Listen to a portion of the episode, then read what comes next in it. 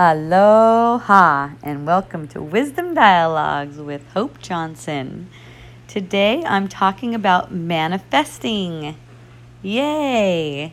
So I got some questions when I was posting about manifesting, some very inspiring questions. Here's what I wrote No one is capable of manifesting anything but believing that they are responsible for what manifests keeps them seeking for satisfaction from the manifest world and in denial of what the manifest world is for.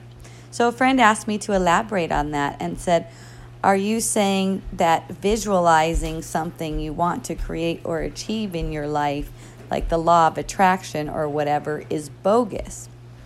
Well, it's not that it's bogus, it's just that when you think you want to manifest something in the world and you're trying to manifest it through your thoughts or your actions or anything like that, you are really upholding the thought of separation. That is really upholding the thought of separation, okay?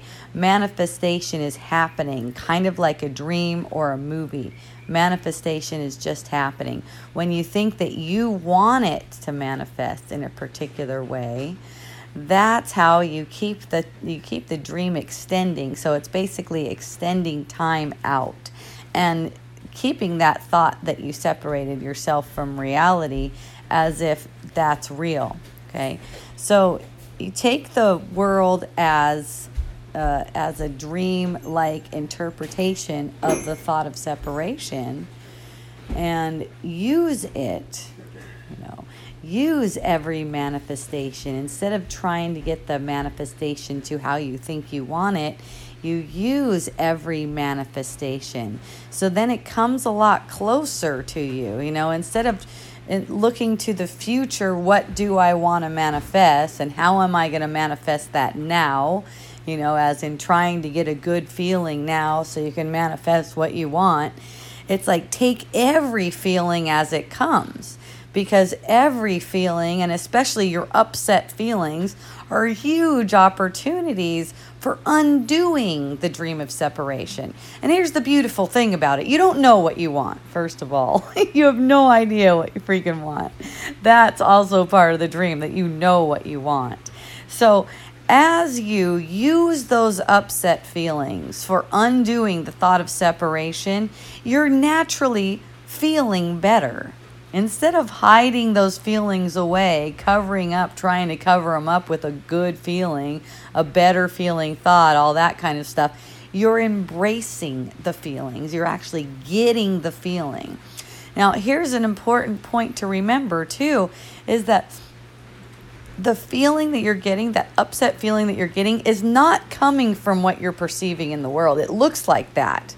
That's why they call it a trigger, a trigger, because it's actually bringing back evidence of what you already thought before, what you already saw in your mind before. And you only saw that in your mind before because you thought you were separate from reality. So the feeling that you're getting is the effect of thinking you're separate from reality. And that upset feeling is what causes people to think that they want something in the world to get them to feel better. You don't want anything in the world. The world isn't even real, okay? So, in using all of the feelings that come up for undoing the thought of separation, the manifest world is taking care of itself. It's taking care of itself. You're totally supported, you're sustained by love and the manifest world. It's all working out, it's all a blessing for you. And when you know it's all a blessing for you and that you can use it for undoing that guilty thought of separation, you don't mind what manifests. You're not even asking any questions. How do I get what I want? Okay. You may have, like, say, okay, I want to eat some ice cream. You get the thought, I want to eat some ice cream. Oh, and you find yourself walking to the fridge.